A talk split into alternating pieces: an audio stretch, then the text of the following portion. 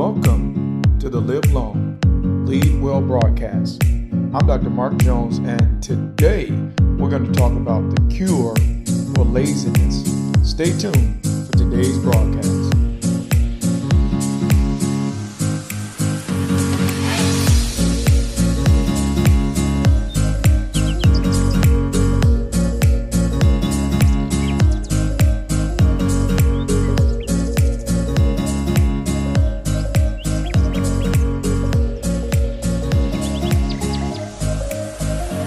Proverbs chapter 12, verse 11. Those who work their land will have abundant food, but those who chase fantasies have no sense.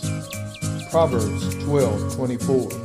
Diligent hands will rule, but laziness ends in forced labor.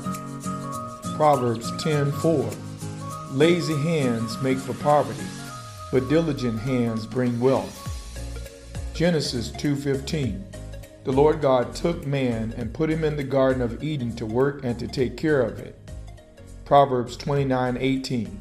Where there is no vision, no revelation of God and his word, the people are unrestrained, but happy and blessed is he who keeps the law of God. The cure for laziness.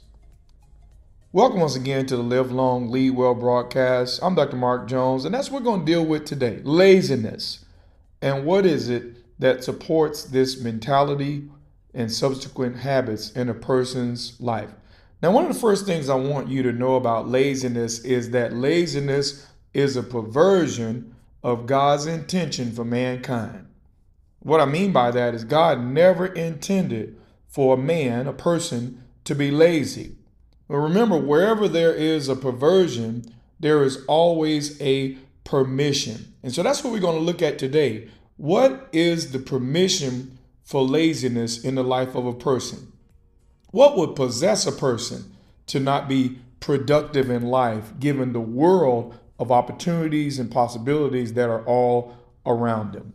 Now, first thing I want to let you know is that there are two cures for laziness. I call them cures because they really address the core of what's going on with these people. Now, the first of them is self worth. I want you to write that down. Self worth. If you do not know your value, you will permit yourself to be non productive. The second is having a compelling vision. If you don't have something that you are growing toward, going toward, moving toward, then you will permit for laziness. So, those two things are the genesis of where it is we begin to start dealing with this proclivity and tendency toward laziness. You got to fix your self worth and you have to have a compelling vision for your life. Now, remember this also the problem with productivity is that we produce from our self image. In other words, you cannot outperform a bad self image. And that's why breaking the yoke of laziness really is an inside job. You know, before you can get into a productive, non compromising mode, you have to confront the source of your negative or inaccurate self image. You got to also look at your life, especially your childhood, and ask yourself are there any demotivating words that are still lodged in your soul in the form of word curses that have been spoken over you as a child. You know, I know that some of you may not even have thought of these things, but these are the sublying issues that keep people, that permit for people to be in a non progressive mode. Now, another key to breaking the yoke of laziness, the cure, is that you have to identify your social motivation. Identify your social motivation.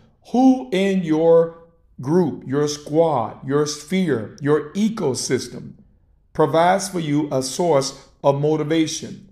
Who are you inspired by? Looking at whose life are you encouraged by? So you got to identify your social motivation. It may not be in your immediate circle, but I'm certain that God has put it in your ecosystem. Now, Next, you got to identify any environmental stressors or demotivators. You know, is there anything going on in your environment that is a source of stress and or demotivation? Is there anything that you are used to that is undermining you in life? Take a look at it because you got to be able to identify those stressors and demotivators in order to take the axe to the root of this tree called laziness. Now, you got to also allow for the accountability of other people. You know, if you really want to get something done, tell somebody you care about what you intend to do. And I'm going to up the ante. If you really want to empower a person of accountability, then give them the, the opportunity to give you consequences if you do not complete your tasks. Now, here's the next thing partner with progressive people who are strong in the areas where you are weak. I'm going to say it again. Partner with progressive people who are strong in the areas where you are weak. Sometimes what demotivates you is that you know what you want to do, but you're looking at the components of what you're supposed to do that you don't have strength in that area. You know, and I know that you may have heard it like this staff your weaknesses. Put people around you who are naturally strong in the areas where you know that you are weak. Now, the next thing I want you to think about is this you may have to identify and alienate yourself from enablers. Oh, this is the hard part because there are some of you right now that have some really nice, kind, comforting, gentle enablers in your life. And it's hard to break the grasp of the impact that they're having upon you. So you got to be able to identify the enablers that you have in your life and start putting some distance between yourself and them. This doesn't mean that you got to end friendship, but it does mean that you have to adjust exposure. And then here's the last thing I want you to consider you need to get your vision out of your head and put it down in written form.